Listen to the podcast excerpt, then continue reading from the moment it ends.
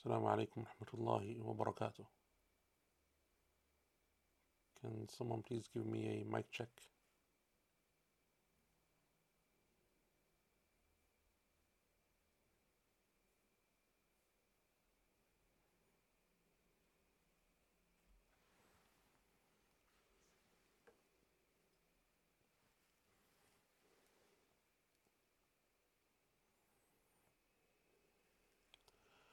بسم الله الرحمن الرحيم. الحمد لله رب العالمين والعاقبة للمتقين ولا عدوان إلا على الظالمين وأشهد أن لا إله إلا الله وحده لا شريك له إله الأولين والآخرين وأشهد أن نبينا محمدا عبده ورسوله المصطفى الأمين.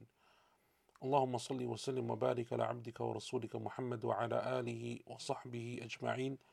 أما بعد So welcome back to another lesson uh, of QP and inshallah ta'ala today we're going to continue with our tafsir of Surah Al-Shams.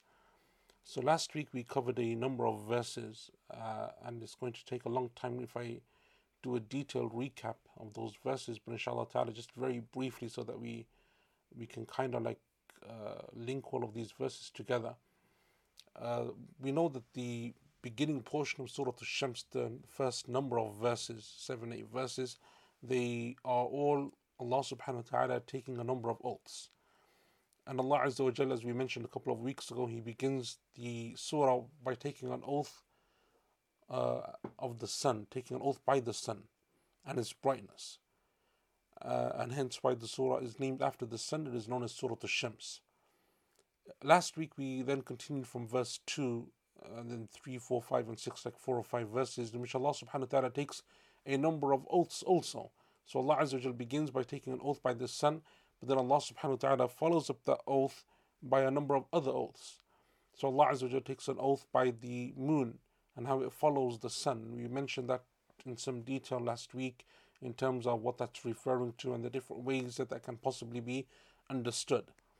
And not only that, but what the uh, what Shaykh Muhammad al-Amin al-Shanqiti rahimahullah ta'ala said concerning how each one of these things that Allah Azza wa mentions, be it the sun, be it the moon, be it the night, the day, whatever it may be, each one of them is an amazing sign from the signs of Allah Azza in and of themselves in their own right. But then Allah subhanahu wa ta'ala attaches to each one of these signs of His a an attribute, a description. And so Allah Azza will speak about the sun and its brightness, or whether He speaks about the moon and the way that it follows the sun, or whether He speaks about the day and its brightness, or whether He speaks about the night and how He conceals the sun. Each one Allah Azza gives to it its own particular, uh, if you like, uh, attribute, its own description, and that is to show another side or another uh, dimension of the signs of Allah subhanahu wa ta'ala. So, yes, they are signs in and of themselves, they are amazing. But also, what is amazing about them is the way that they impact us, in the way that they benefit us, in the way that Allah Azza wa has created them for our benefit. As Allah Azza wa says in the verse in the Quran, هو الذي خلق لكم ما في الأرض جميعا. He is the one who created everything upon earth for you. And so we benefit from the night and the day. Yes, they are signs of Allah Azza wa but the way that they also impact our lives are of extreme benefit to us. And so Allah subhanahu wa ta'ala takes an oath by the day uh, the daylight and its brightness by the night and the way that it conceals the sun.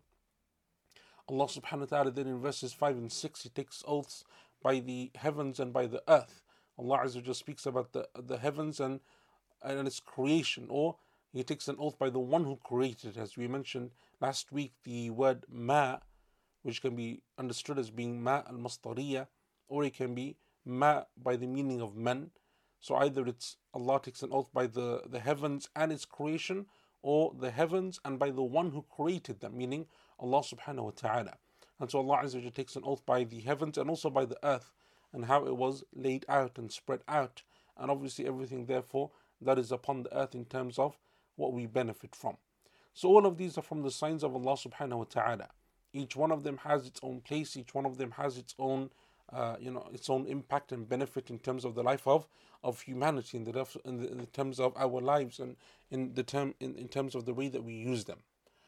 So Allah subhanahu wa ta'ala then continues in verse number 7 and Allah Azza wa Jal says أعوذ بالله من الشيطان الرجيم ونفس وما سواها and by the soul and how he formed it by the soul and how he formed it. And just looking at the translations that I have in front of me, uh, that's the one, uh, the, the translation of Professor Abdul Halim. Uh, Muhsin Khan says by nafs, and then in brackets he says Adam, or a person, or a soul. And then he says, and him who perfected him in proportion. Uh, and then Mufti Taqi, his translation is, and by the soul and the one who made it well, and Sahih International, and by the soul and he who proportioned it. Just focusing on that translation of Muhsin Khan, when he says by nafs, and then he, in, in brackets, in, in parentheses, he says Adam or a person or a soul, immediately shows to you that there is some, uh, you know, perhaps there's some discussion in terms of what is being referred to. Allah subhanahu wa ta'ala in this verse, He takes an oath now by another element, and that is uh, the human creation itself. So everything that has proceeded before in the previous six verses is Allah subhanahu wa ta'ala taking an oath by different types of His creation that we can see around us. Each one of them is an amazing sign. Each one of them, if you were to ponder and contemplate and reflect over it, it would lead us back to Allah Azza wa Jal and His immense power and His ability to create and provide subhanahu wa ta'ala. Now in verse number 7, Allah Azza wa takes an oath by us, by ourselves. And the word that is used is the word nafs. Now the word nafs in the Quran comes with a number of meanings, which is why uh, Muhsin Khan in his in his parentheses, and this is often something which he does for those of you that have read that translation and, and paid attention to it, when often he comes across a term that can have multiple meanings uh, in, in, in the Arabic language or multiple meanings in the context of the Sharia, what he often does is he uses the Arabic and then he'll open up brackets and sometimes those brackets can be quite long and he can he will go into some detail concerning them and he will give you often a long-winded explanation or perhaps he will give you a number of options as he has done in this particular verse. Uh, and that's because that seems to be his methodology and Allah Azza wa knows best rahimahullah ta'ala. Uh, he took the position that it's something which requires more emphasis more discussion. Whereas what you will find in the vast majority of other translations, and no doubt it is an easier read by using those other translations where they just simply choose one and they give you a word. Now the word nafs in the Arabic language, you know, has a number of uh, a number of contexts in which it comes in, and that can therefore mean a number of different things.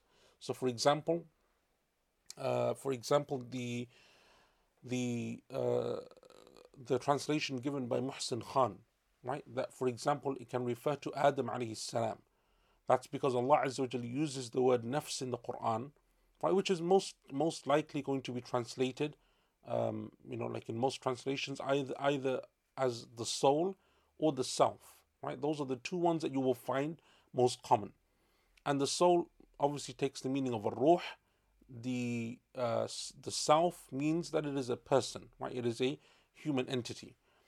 The addition of Adam alayhi salam here is because there is a verse in the Quran that also refers to Adam alayhi salam as nafs. In the first verse of Surah An-Nisa, Allah subhanahu wa ta'ala says, يا أيها الناس اتقوا ربكم الذي خلقكم من نفس واحدة. O you, O mankind, fear your Lord who created you from a single soul. Who is the single soul that Allah Azza wa created all of mankind from? It is Adam alayhi salam, obviously. So therefore, Adam alayhi salam is referred to in the Quran as being a nafs. Right? So the word nafs in the Quran can come with the meaning of Adam alayhi salatu salam. The uh, other meaning that you will find is that the word nafs refers to uh, the ruh, right, the soul, and that's also a very common, um, a very common translation that you will find. So, for example, when Allah Subhanahu wa Taala says, "Kullu nafsin dha'iqatul maut," every soul tastes death right? It's referring to the soul, the spirit, because that is what death takes out from us, right? The it is the spirit that is extracted from the body. It is the spirit that leaves the body, and by the process of that of that extraction or the leaving of the body, that is what death is. And so that's what you find in those hadith that we're very familiar with, those hadith in which the Prophet spoke and gave to us in some detail the journey of the soul after death. It is the soul that is leaving, right? And no doubt that obviously affects the body as well. But when Allah subhanahu wa ta'ala says nafs, it is the meaning of the ruh, right? That's what's being extracted from the body. But then it also comes in other parts in the Quran or other verses, other passages in the Quran, the word nafs can mean the actual human, right? Uh, for example, when Allah subhanahu wa ta'ala says, uh, لا ينفع نفسا إيمانها لم تكن آمنت من قبل right so when Allah Azza wa says on the day that you will see some of the signs of Allah subhanahu wa ta'ala which some of the scholars uh, made tafsir of that it is the sun rising from the west Allah Azza wa says no person will benefit then no nafs meaning no person will benefit from any additional iman right so you don't benefit from anything more in terms of iman and there are possibly other verses in the Quran that speak to those meanings as well. The point of this being that the word nafs can come in a number of different contexts in the book of Allah Azza wa. What you will find, therefore, that is why Muhsin Khan has given you that selection. Rather than choosing one, he has given you that selection. What seems to be the case here, and Allah subhanahu wa ta'ala knows best, is that it is referring to the human body, right? It is referring to the entity, the human themselves, as opposed to the spirit, although the spirit is connected to the body. And that's why, as we will see in some of the statements of some of the scholars of tafsir, they mention kind of both aspects, right? They mention the physical, uh, the physical aspect of, hum- of human of human beings, and they also mention the spiritual aspect as well. Therefore, the one that we can discount and the one that you don't really find in the in the statements of the scholars of tafsir, as in terms of the tafsir of this particular verse anyway, is that it's referring to Adam alayhi salam himself, meaning just Adam alayhi salam. Rather, it seems to be that it is more general, as Shaykh ibn Uthaymeen rahimahullah ta'ala says, that even though it is the singular word or form that is used here, wa nafsin, and the word nafs is a singular form, even though it is a singular form that is used, the meaning is obviously the whole of the species, meaning all of humans. So the sign that Allah Azza is saying is wa nafsi. Allah Azza takes an oath by the nafs, right? And that's because the nafs is something which is amazing. Right? The nafs is something which is amazing. The spirit that Allah subhanahu wa ta'ala has placed in the body and the human body anyway, in terms of what it is, is something which is amazing. But the spiritual side, which is if we were to take the aspect of the spirit connected to the body, the spirit is something which, despite all of technology, despite all of science and all of medicine and everything, no one really has ever been able to understand that aspect of a ruh. Right? What is the ruh? What is its connection? What is its uh, function? How does it work? Where, do, where does it even contain within the body? Is it just in the heart or is it in the mind or is it in both? You will find all of these discussions that people have. And that is because all of us know that we have this internal uh, you know, something within us, right? Something that is inside of us. And that is why when a person dies, their body remains, right? That person could be extremely young and fit and healthy. And so, in terms of their physical demeanor, their physical uh, outlook, their physical shape and body and so on, appearance, it is exactly the same. What has left is the spirit, right? Now, in simple medical terms, you know, we would consider that to be the heartbeat or whatever it is. That's the way that, that these things are now judged. But actually, we know from our tradition from what we believe as Muslims is that that is the spirit that Allah Azza has removed from the body. And that is why when Allah subhanahu wa ta'ala said, as, as is mentioned in the Quran, وَيَسْأَلُونَكَ عَنِ الرُّوحِ They ask you concerning the spirit. قُلِ الرُّوحُ مِنْ أَمْرِ رَبِّي وَمَا أُوتِيتُم مِنَ الْعِلْمِ إِلَّا قَلِيلًا Say that it is from the affairs of my Lord, and you have been given very little of that knowledge. Right? And that is why it is something amazing. And you only need to read, for example, the book of Ibn al-Qayyim rahimahullah ta'ala that he wrote concerning the spirit to see how many different dimensions there are. It is not just in terms of the way that it is related or connected, and this is something which Allah Azza will mention in the next verse. it's not only just connected to the way that we we approach good and evil, right deeds and bad deeds, and so on and so forth. That is something which which uh, which is one aspect. But the ruh, even in terms of, for example, the way that our dreams work, right? The way that sometimes you experience something and you think that perhaps you've seen it before, what some people call deja vu, or some type of, of, of feeling that you've seen it or something. The way that it works in terms of uh, how the, the heart or how sometimes we are inspired to feel one way or another. All of these things that are the matters of the heart, that are, that are things that only Allah subhanahu wa ta'ala knows because He's kept that knowledge with Himself subhanahu wa ta'ala. But we can glimpse, right, and we can glean from the many verses and from the many hadith of the Prophet different aspects that are mentioned. And some of these will come up in the tafsir of this surah now as well, because these verses, now we're getting to what is called the Jawab al Qasam. We're still taking, Allah Azza wa is still taking the oaths, but we're coming to the point for which Allah Azza wa has taken all of these oaths for. And so we're coming, if you like, to the you know the goal of the surah or the main uh, the main uh, gem and pearl of the surah. And so that's something which is going to come. So Allah subhanahu wa ta'ala speaks or He takes His oath by the soul, and the soul is something, as we said, which is amazing. But not only by the soul, وَمَا سَوَّاهَا and the way that it has been formed, the way that it has been proportioned, the way that it is it is there in terms of its its its its own creation. And that now obviously goes back to the physical form of the human body, but also the original spiritual form of the ruh and the soul. Imam al-Tabari rahimahullah ta'ala, he said, وَنَفْسٍ وَمَا سَوَّاهَا And the word سَوَّاهَا وَمَا سَوَّاهَا as we mentioned last week in verses number uh, 5 and 6 والسماء وما بناها والأرض وما طحاها that the ma can be masdariya or it can be the one who created. So either it's Allah Azza wa taking an oath by the soul and its forming or formation and its proportion or it is Allah Azza wa saying and by the soul and by the one who formed it, meaning that Allah Azza wa is taking an oath by himself. And this is as as was the case in those verses, the position of Imam al-Tabari rahimahullah ta'ala is that it is Allah Azza wa taking an oath by himself subhanahu wa ta'ala. So anyway, he says, وَنَفْسٍ وَتَسْوِيَتِهَا Allah Azza wa is taking an oath by the soul and also by the way that it has been formed. And perhaps in a clearer uh, in a clearer wording or in a clear form, a clearer form, Ibn Kathir rahimahullah ta'ala, he says in the tafsir of this verse, أي خلقها سوية مستقيمة على الفطرة القويمة. Right, and this is the one that that uh, that um, uh, Shaykh Ibn Uthaymeen rahimahullah ta'ala, he, this is the tafsir that he also also used. Because essentially what Ibn Kathir rahimahullah ta'ala is doing is he's joining between the physical formation and the physical meaning of the word nafs, which is the human body in its physical appearance, but also the fitra, right, which is what takes place in the heart and in the ruh and in the soul, and he kind of joins between the two. So when Allah Azza takes an oath by the soul and how He formed it, how He proportioned it, how He made people, then Allah Azza is taking an oath not only by the human body as an amazing, um, as an amazing uh, creation in and of itself, an amazing sign from Allah subhanahu wa ta'ala, the way that our brain functions, the way that the blood flows in our bodies, the way that we breathe, the way that our liver and kidneys and all of those different internal organs that we have, to the extent that each and every single part of our body, when it works by the permission of Allah seamlessly, in a way that Allah Azza wa has decreed it to do so and by His permission and His mercy, subhanahu wa ta'ala, it is amazing.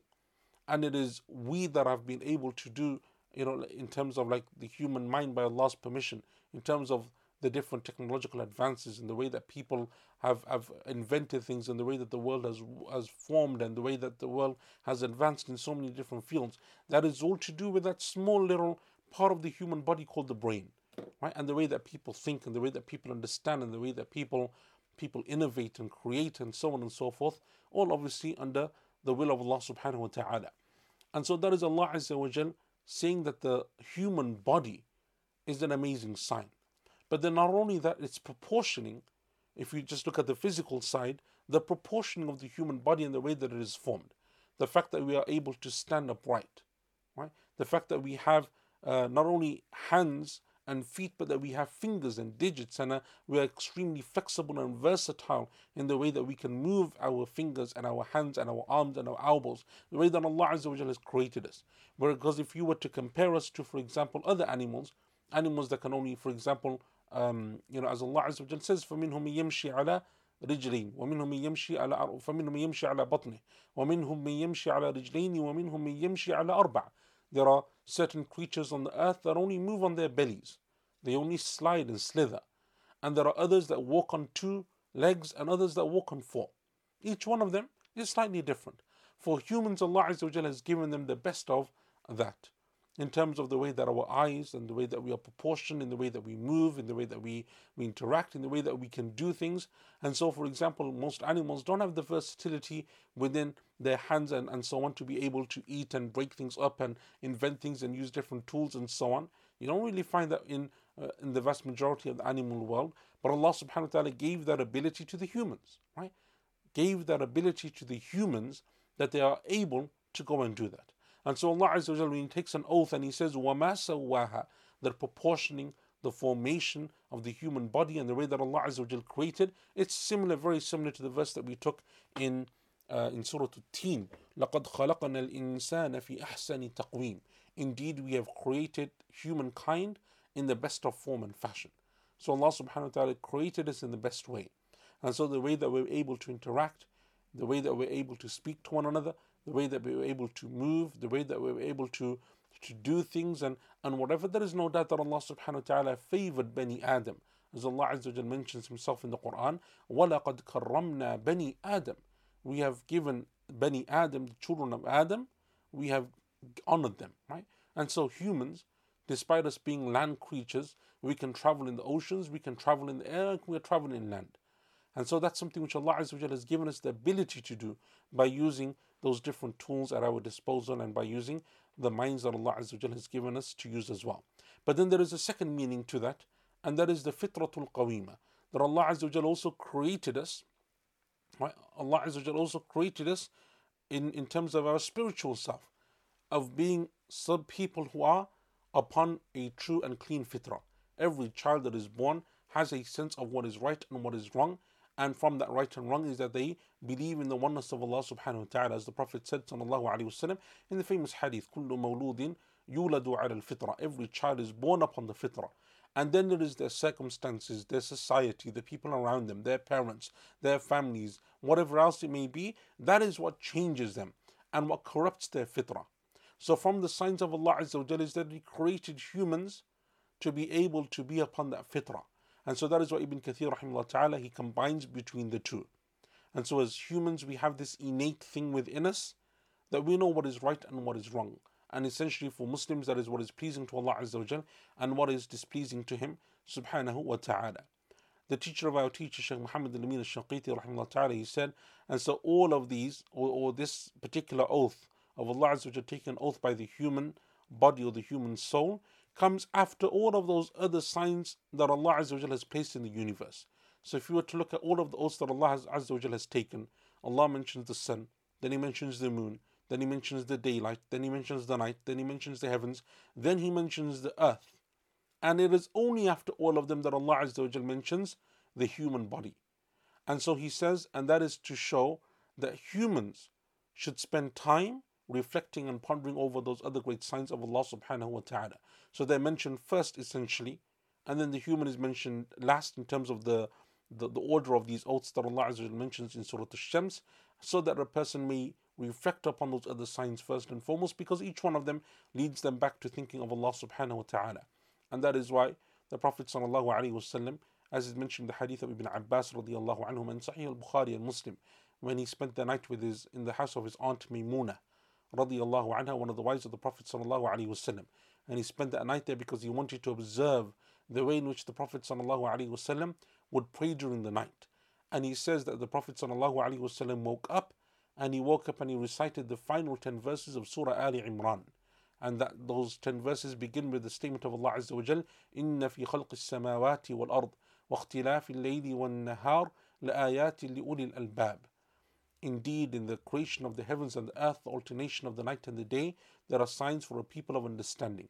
الذين يذكرون الله قياما وقعودا وعلى جنوبهم ويتفكرون في خلق السماوات والأرض ربنا ما خلقت هذا باطلا سبحانك فقنا عذاب النار There are those who remember Allah Azza wa Jal standing, sitting and lying on their sides showing that if you really want to be able to contemplate one of the greatest things that helps you in contemplation is by remembrance of Allah subhanahu wa ta'ala and being attached to Allah Azza wa Jal because it opens up your mind to be able to reflect in the way that Allah Azza wa Jal wants you to reflect. And they think and they ponder, Allah Azza wa Jal goes on to say in the creation of the heavens and the earth, and they come to the realization and they say, Oh our Lord, you do not create this in futility, in jest, and glory be to you, save us from the punishment of the fire. So that is the statement of Shaykh Muhammad al-Amin al-Shanqiti rahimahullah ta'ala. So when you ponder all over all of that, that is something which leads you undoubtedly back to Allah subhanahu wa ta'ala. And that is why Allah Azza wa says that if a person uses their human body, the physical side, as well as the spiritual side in the way that Allah Azza wa wants them, in the way that Allah Azza wa created it in its original form, Allah subhanahu wa ta'ala says that it's something which leads a person to be able to know right from wrong. So in verse number 8, Allah subhanahu wa ta'ala says, فَأَلْهَمَهَا فُجُورَهَا وَتَقْوَاهَا And inspired it to know its own rebellion and piety. And that's the translation of uh, Professor Abdul Halim. Muhsin Khan says, and then he showed him what is wrong for him and what is right for him. And Mufti Taqi then inspired it with its instincts of evil and piety. And Sahih International inspired it with discernment of its wickedness and its righteousness. And each one of them is actually very similar, and each one of them essentially is taken from different statements of the scholars of tafsir, uh, from the early scholars of tafsir. Each one of them kind of gave a slightly different one, but as you can see, very similar in terms of what it is that Allah is, that is being referred to here. Allah subhanahu wa ta'ala says in verse number 8, فَأَلْهَمَهَا He inspired it. Now the word ilham right, means inspiration. And it can mean also revelation in terms of the revelation that is given to the prophets of Allah Azza and the messengers of Allah subhanahu wa ta'ala, meaning that it's something which Allah Azza gives to a person. It is a form from the forms of revelation, ilham. But ilham is something which is not restricted only to the prophets of Allah Azza but rather it's something which can be given to others as well, right? From other than the prophets of Allah. And it's similar in that sense to the dreams. As the Prophet ﷺ said, a truthful dream, a righteous dream, is one of the 70 parts of prophethood, meaning one of the ways in which the prophets of Allah receive revelation is through a dream.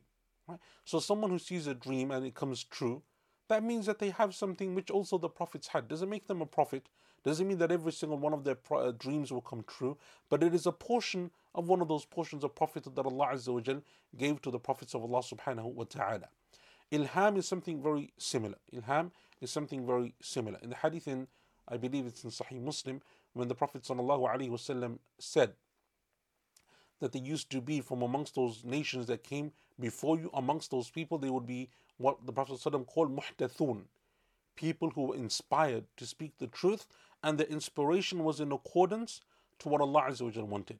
فَإِن يَكُن فِي أُمَّتِي فَهُوَ عُمَرٌ so if there is someone like that in my nation, then it is Umar radiallahu anhu. Now, Umar radiallahu anh is someone who was mulham, right? He was someone who was inspired, someone who understood what was correct and what wasn't correct because Allah Azza gave him that ability. And ilham essentially is having that strong feeling in your heart and it gives you a sense of, of peace and serenity that this is something which is right and this is something which is wrong. Now, each one of this have that to a, a, a, a, a or lesser extent. Each one of us have it to a basic level. That basic level is mentioned in the hadith which the Prophet ﷺ was asked to describe what is bir, righteousness, and what is ithm, sin. And so he said, Al ithmu ما حاك في صدرك وكرهت أن يطلع عليه الناس. Sin is that which perturbs you internally. It makes your heart uneasy. So even if a person tries to justify it or whatever it may be, you know, someone, for example, who's taking uh, interest, or someone who's dealing, for example, in alcohol, or someone who's dealing in drugs, whatever it may be, even if they try to rationalize it and and and and, and justify it logically and and try to make 101 excuses, but in their heart, they're not content. That feeling of being discontent, and sometimes it's also that a person dislikes that others should know this about them, right? And sometimes it's not because some people just lose that sense of haya, they lose that sense of, of, of shame and embarrassment in front of others because they're so engrossed in that sin. But still, within their hearts, they know that it's not right, despite what they may say to justify it or else or otherwise. That is how the Prophet ﷺ described sin. And so the definition the Prophet gave for sin is not a you know a technical definition, it's not a wordy definition, it's not like, oh no, but if you do this and then you do that. And clearly there is one, right? Because the definition of sin is if it goes against the Quran, it goes against the Sunnah of the Prophet, ﷺ, it's haram, it's sin right? If you're doing something which they told you not to do, that is sin. But the Prophet ﷺ didn't define it in those terms. He defined it in a different way. And that definition was given in a way that reflects the heart, right? The soul, the nafs. Because Allah says, فَأَلْهَمَهَا فُجُورَهَا وَتَقْوَاهَا Allah inspired it to know what is good and what is wrong, what is righteous and what is not righteous. And as for al-bir, it is مطمئنة إليه النفس. As for righteousness is what is what gives you tranquility and peace in your heart. Brings you peace and inner peace and tranquility. That is what is righteousness. But at a higher level, right, ilham isn't something which is given to each and every single person. It is something which Allah Azza gives to certain people and He doesn't give to other people. So from amongst those people, as we know that had it was Umar ibn al-Khattab radiallahu an, on a number of occasions the Prophet sallallahu alaihi wasallam was given revelation in accordance to something which Umar radiallahu anh had already felt strongly about and he already gave to, um, you know, he already spoke about openly to the Prophet ﷺ, be that, for example, that the wives of the Prophet ﷺ should cover, be that, for example, that the Prophet ﷺ should take the maqam of Ibrahim as a place of prayer, be that, for example, that the people should stay away from alcohol and so whatever it was, a number of occasions, Umar ibn Khattab radiallahu anh spoke, and Allah Azza wa revealed Quran in accordance to what he said radiallahu anhu wardah. That is something which the Prophet spoke about in terms of Umar radiallahu an. And it's possible that it can happen to other people. Sometimes you have an extremely strong feeling, right? Sometimes, for example, it may be a business dealing, it may be something to do with a proposal in marriage, it may be whatever it may be, and you have a very strong uh, sense, a very strong feeling one way or another. That is a type of ilham. Now, the difference between that and wahi is that you don't base uh, decisions upon that, right? You don't base, it's not halal, it's not a ruling for others. It's something which, as long as it's in accordance to the Quran and the Sunnah, then maybe it's a sign from Allah subhanahu wa ta'ala. And so, as long as it's not telling you to do something which is haram, because if it is, then that is as is described in the hadith, lammatu min shaitan. That's shaitan's whisperings to you. But if it's in accordance to the Sharia, it's something which is halal, it's something which is uh, permissible for you to do, but then you just feel like that's not a good thing to do. I just don't want to go down there. That's not a good job for me to take. That's not a good country for me to move to. That's not a good university for me to, to study at, whatever it may be. Then that may well be ilham from Allah subhanahu wa ta'ala. And so Allah Azza wa gives people this type of ilham, right? And from the ilham that is given to each person, and that's the one that we mentioned in terms of the hadith when the Prophet was, was describing and defining righteousness and sin is what Allah Azza wa says here, فُجُورَهَا وَتَقْوَاها Every son Allah Azza wa says was inspired to know its own rebellion. Right? Fujur means sin and evil, rebellion and taqwa, which is piety and God consciousness and righteousness. Ibn Abbas radiallahu anhum said in his tafsir, بَيْنَ الْخَيْرِ وَالشَّرِ meaning that you know the path of righteousness as opposed to the path of evil.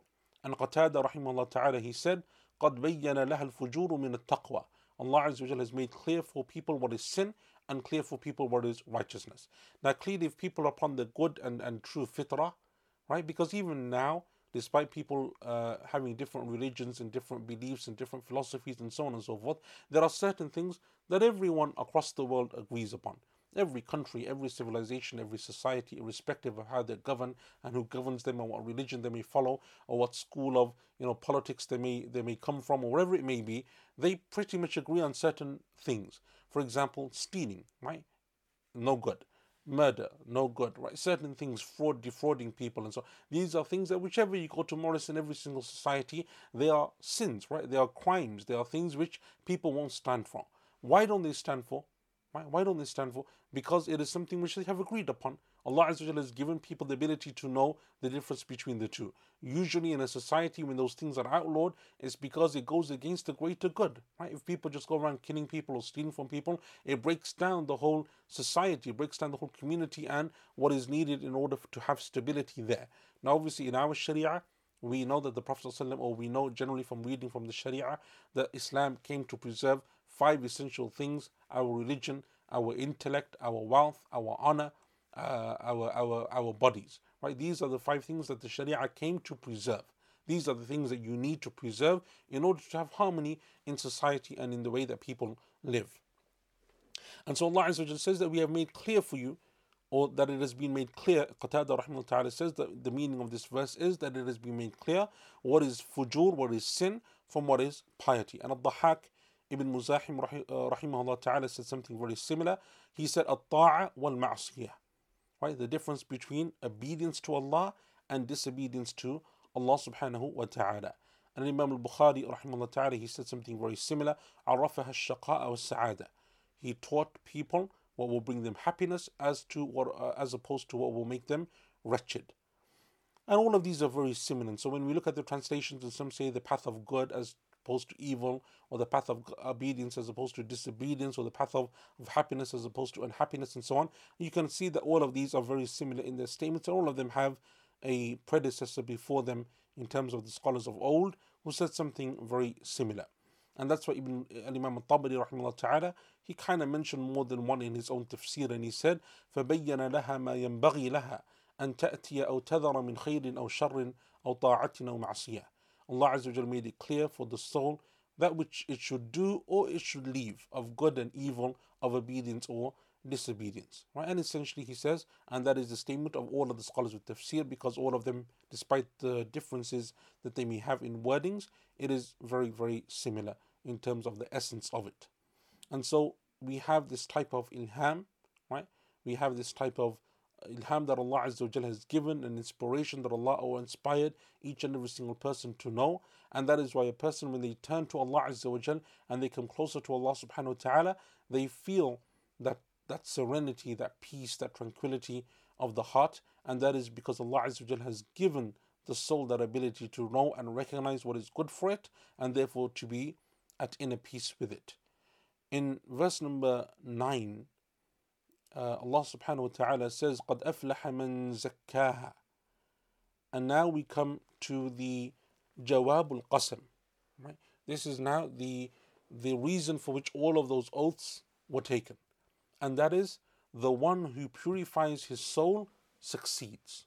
Right? The one who purifies his soul succeeds. Muhsin Khan, in his translation, he said, Indeed, the, succe- the, he succeeds who purifies his own self and in brackets obeys and performs all that Allah ordered by following the true faith of Islamic monotheism and by doing righteous good deeds. Mufti Taqi, success is really attained by him who purifies it, and Sahih International, he has succeeded who purifies it. This is essentially the Jawab al Qasam.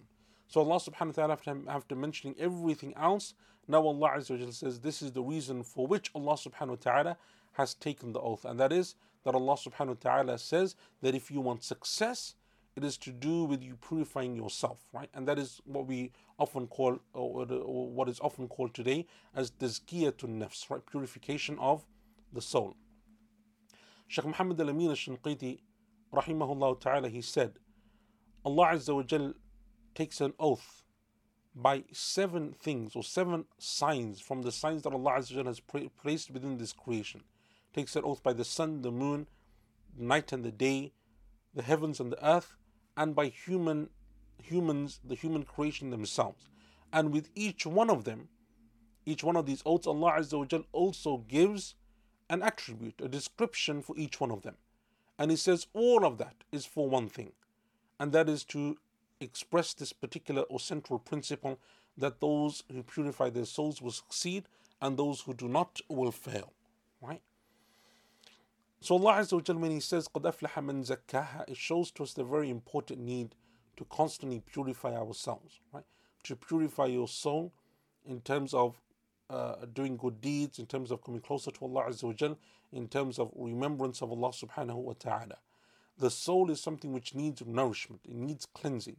So just as our bodies need cleansing, right? Just as, as our clothes need cleansing, just as our outer appearance needs cleansing, then our inner self, our in, inner soul, or the soul within us, also needs cleansing. And that is done through worship. It is done through coming closer to Allah subhanahu wa ta'ala. Its nourishment, its cleansing is by reading the Quran and understanding the Quran and studying your religion and making remembrance of Allah subhanahu wa ta'ala.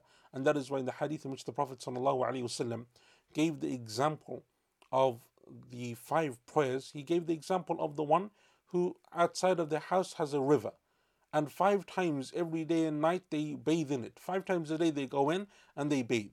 The Prophet ﷺ asked the question, would there be any dirt upon that person, any individual, that individual? Five times a day and night you're bathing, right? So, you know, forget about showering once a day, you're doing it five times. Would there be any dirt left? They said, No, Messenger of Allah. Five times a day and night, the Prophet ﷺ said, then that is the example of the one who prays, right? But obviously, the dirt that we're talking about here is not the is not the uh, you know it's not the the dirt of, of, of the physical stuff, but rather the, the dirt and the sins of the spiritual self. Ibn Abbas radiallahu anhuma, he said in his uh, in his tafsir, قد أفلح من زكى الله نفسه. The one who succeeds is the one that Allah Azza wa has purified. And you have a uh, and then you have similar statements from the likes of Sa'id bin Jubair and Ikrimah and others. And Qatada rahimahullah ta'ala, he said, قَدْ أَفْلَحَ مَنْ زَكَّى نَفْسَهُ بِعَمَلٍ صَالِحٍ And as for the one who purifies themselves with righteous deeds, and they are the ones who succeed. Now there is a difference between these two statements, the statement of Ibn Abbas radiallahu anhuma and the statement of Qatada and others. The difference that you will find is a very small difference, but the difference being that some of the scholars said that the meaning of this verse is that it is Allah who purifies. So the meaning of قَدْ أَفْلَحَ مِنْ زَكَّاهَا the one that will succeed is the one that Allah purifies them. Allah purifies them. Allah purifies them in terms of accepting their good deeds and guiding them towards the path of righteousness and helping them to obey Him and so on and so forth. The other statement, which is the statement of Qatada, is that the person is purified by their own deeds and actions. Right? And both of them are, you know, are connected, obviously, because the one who does so through their own actions only does so by the permission of Allah subhanahu wa ta'ala. But is the verse referring primarily to Allah Azza wa Jalla and His favor as to the one whom He chooses to be purified and guided and so on? Or is it through the efforts of the person themselves? Right? That they are the ones who are working harder and because of their good deeds and because of and so on, so that is why they have attained righteousness or they have attained success. You will find these two positions amongst the scholars of tafsir, and you will find a slight difference of opinion amongst them. Al Imam al Tabari, ta'ala, he favored position number one right, the former position which was the statement of Ibn Abbas radiallahu anhuma. He said, قد أفلح من نم الله نفسه فكثرها بتطهيرها من الكفر والمعاصي وأصلحها بالصالحات من الأعمال. The one who is successful is the one that Allah Azza wa has purified. And the word tazkiyah, as we know, right, or zakah, zakah, right, has a dual meaning, very similar to the word zakah. The first meaning is to be purified, but the second meaning is an increase, right? And that is why we often say that zakah is an increase in wealth. It comes from that root meaning of the word. Zakah yuzaki or zakah yazku. And that is that one meaning refers to purification, the other one refers to an increase. So as you're purifying yourself, you're increasing, right? You're increasing in reward, you're increasing in nearness to Allah Azza wa Jalla, you're increasing in goodness. And so both of those meanings are, are mentioned here.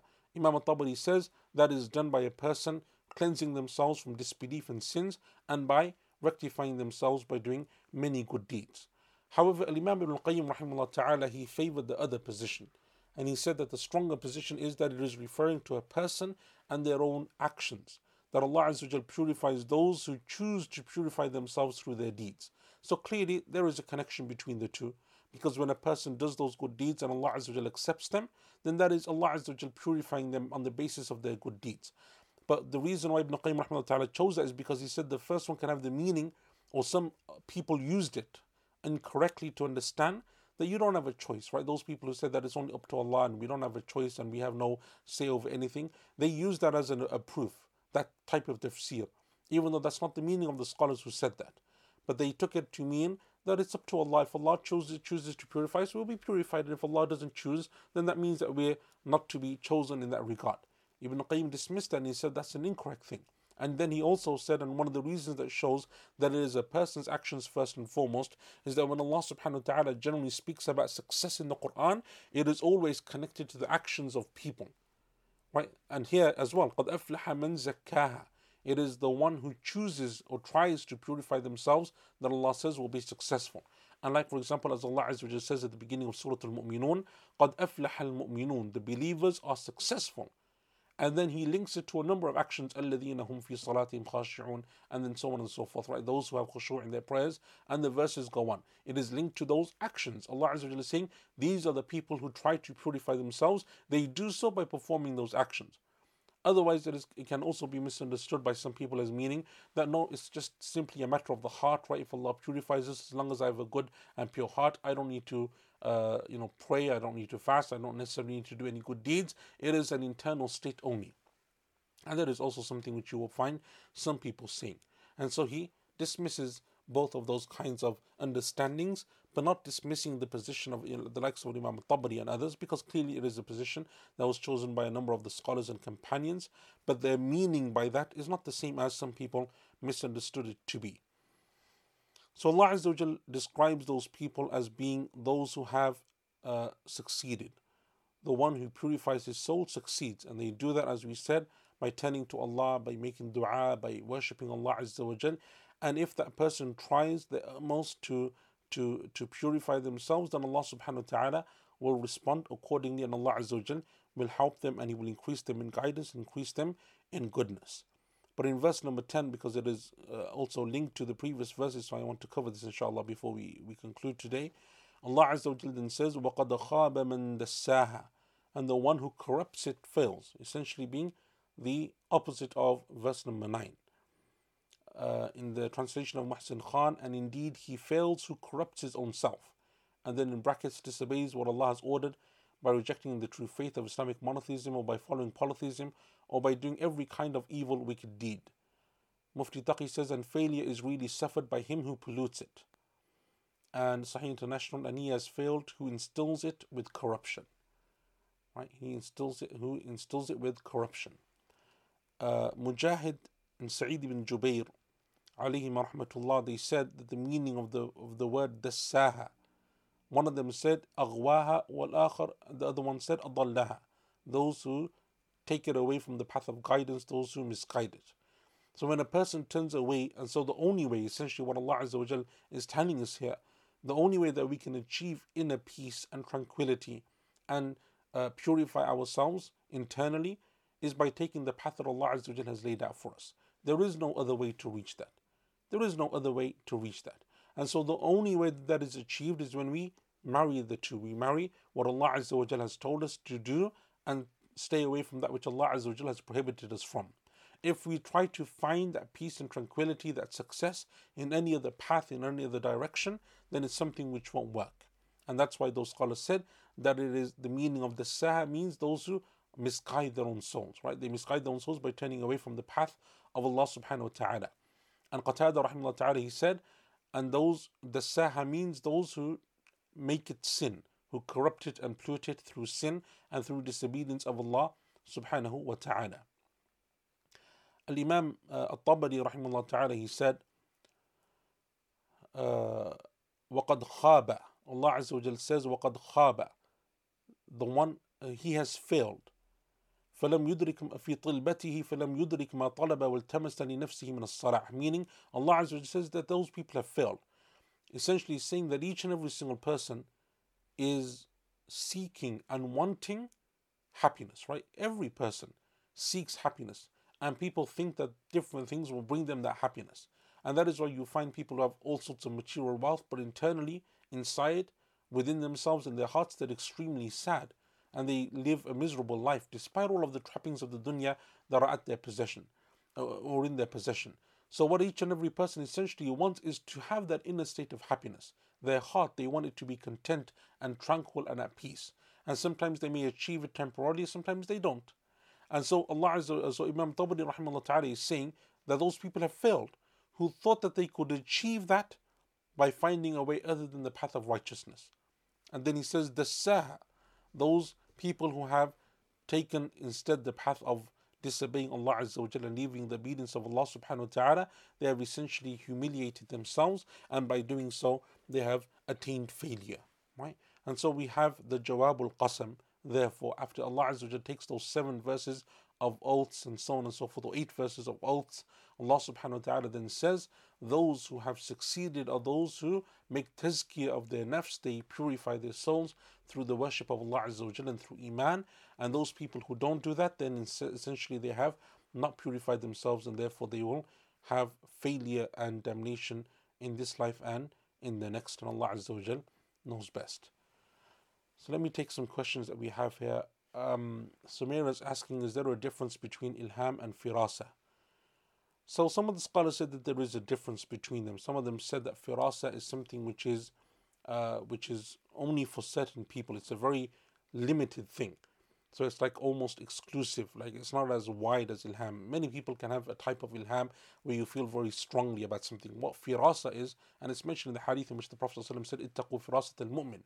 Beware of the firasa of the believer. Firasa is an acumen, it's an insight where you see someone and you kind of you kind of gauge them and you get a, a feeling of them.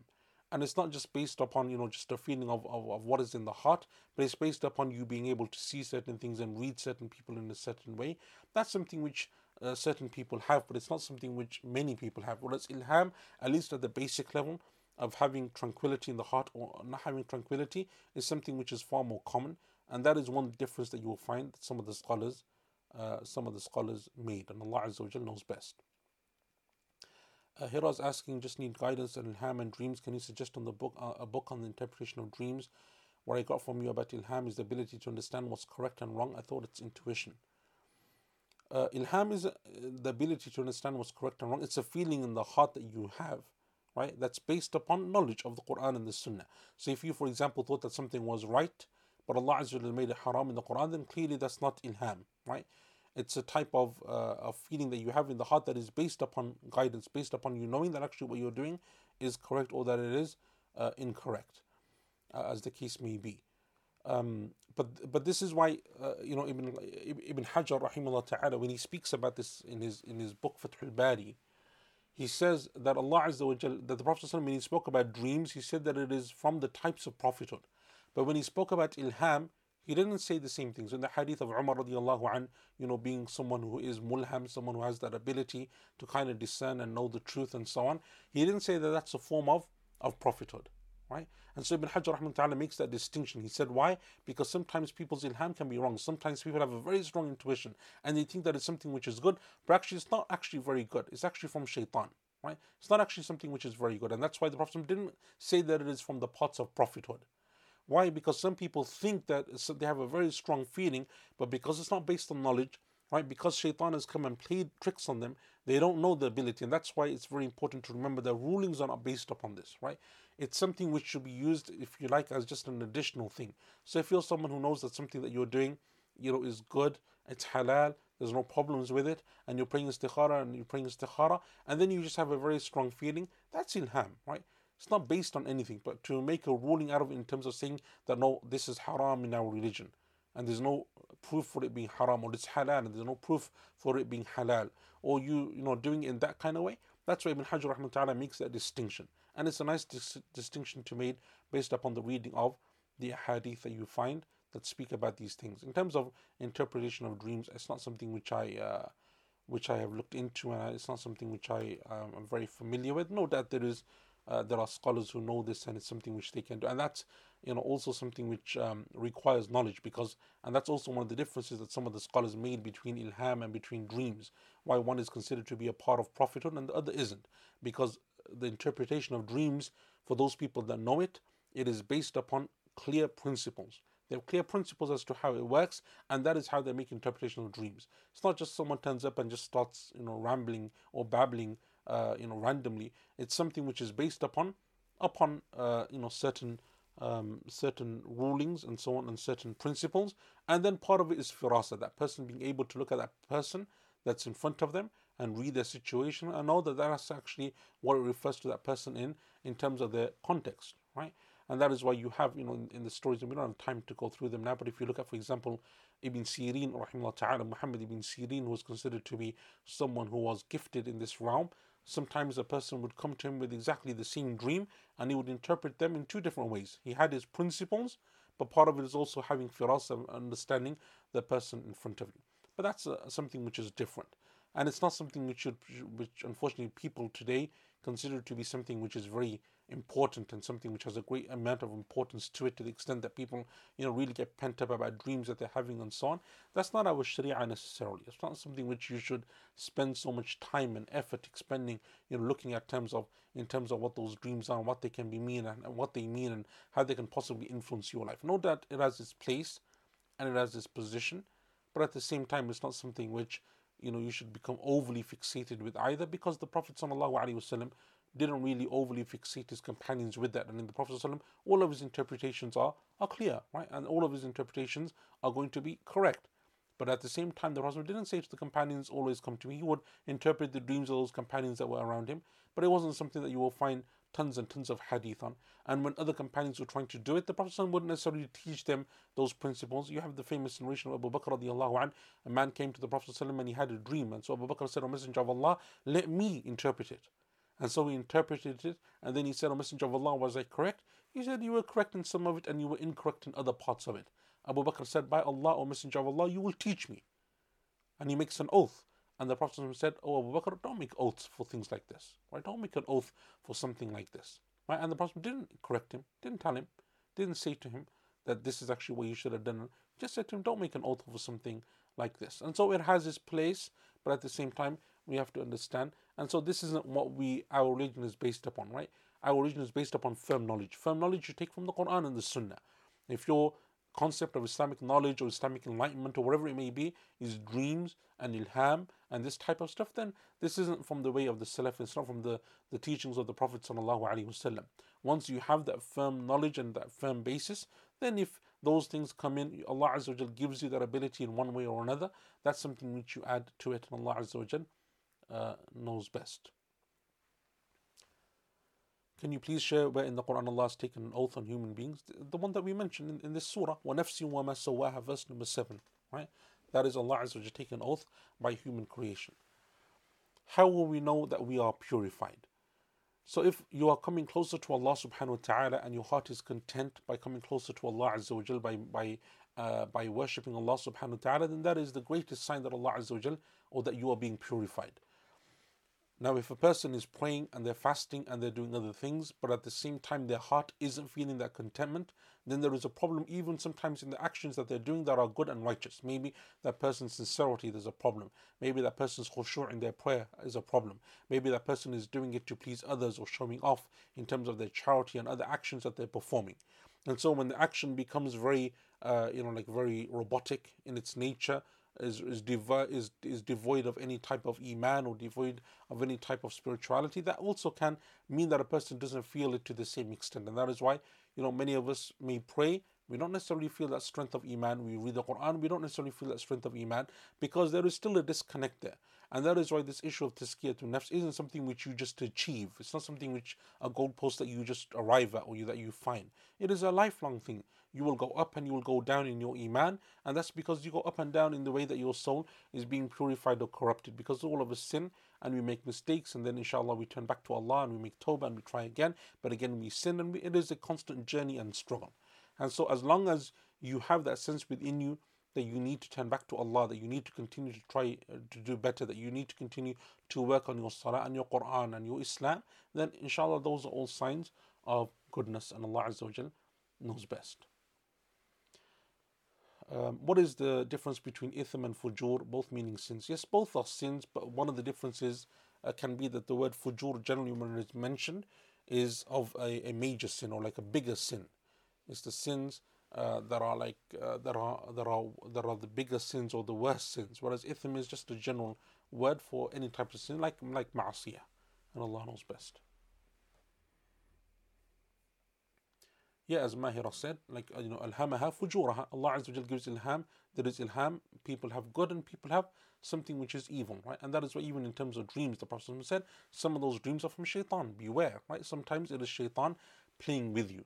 And so when people don't understand the difference between the two, they become pent up and, and it is something which sometimes causes more harm than it does good and Allah Azza wa uh, knows best. Okay, so let us inshallah ta'ala conclude with that bismillah ta'ala inshallah next week we will then come and continue with uh, verse number 11 onwards بارك الله فيكم وصلى الله على نبينا محمد وعلى آله وصحبه أجمعين وآخر دعوانا الحمد لله رب العالمين السلام عليكم ورحمة الله وبركاته.